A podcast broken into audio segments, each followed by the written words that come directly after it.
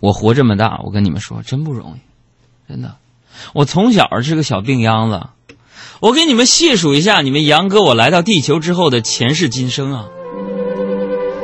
我出生在吉林省农安县龙头山子村东升二队，那是一个名副其实的乡下农村。我出生的房子是一个三间的土坯房。出生的那一天呢，那是天公晴天，一个大霹雳，我诞生了。一个接生婆的老太太把我接生出来，生在农村的一铺土炕上。从那开始，我就在农村的庄稼地里摸爬滚打。爸爸妈妈做饭的时候，我就出去爬，回来就是一身泥的泥猴。长大了，出过两次车祸。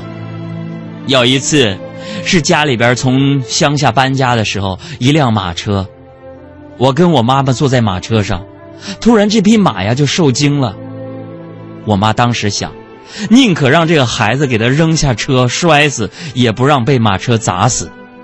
我妈就默默的把我从车的后边顺到了地上，结果我没事后来上中学的时候骑自行车上班，东北是冬天下大雪的一天，在一个丁字路口，我一个自行车急刹车就跑到了油罐车底下，自行车被压碎了，我完好无损。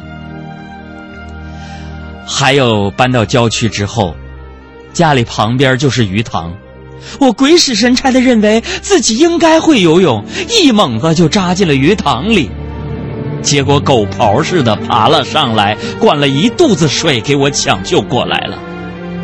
可是我没有汲取这次教训，在吉林省长春市净月潭一个叫南河套的地方，我又一次一猛子扎进去就没再出来。后来是我的小伙伴叫张吉宝的一个小男孩，穿着小裤衩下去救我，我右手拽着他的小裤衩上来了，一直吐水吐了一个小时。还有，我在郊区上学的时候是平房，采暖靠炉子，每个学生冬天的时候都要劈成担子，送到学校里以供教室取暖。我的爸爸非常勤劳，已经帮我把上交的绊子啊，绊子就是木头劈完那个叫绊子啊，准备好了。可是我为了学雷锋，做好人好事拿着一把斧子，跟其他同学帮他们去上山砍柴了。我拿着一把斧子，当时在想，能不能用斧子的刃朝上，锤头朝下，去砸下松树的枝子，帮小伙伴可哪成想，我是一个手无缚鸡之力之人。斧子的刃朝上，那个长方形的头朝下。我砸向松树的那个树枝的时候，反作用力，树枝把斧子弹了回来，又在我的脑上、脑袋上留下深深的一道疤。唉，这还不算什么。我能在我的父亲母亲那样奇葩的爸妈的照顾之下长到现在，不容易啊！我跟你们说呀，据说呀，我奶奶跟我说，我小时候有一次发烧，一个小孩啊，我的体温超过四十度了都。都快抽巴了，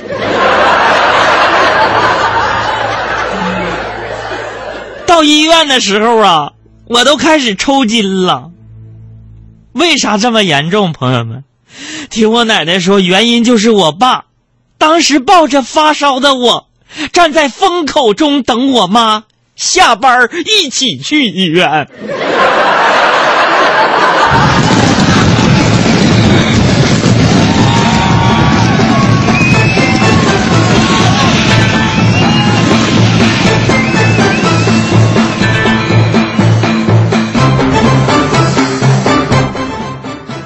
哎呀，朋友们，尽管如此，我爸爸、我妈妈，啊，我依然认为是这个世界上最伟大的我爸爸和我妈妈，是吧？我没有选择呀。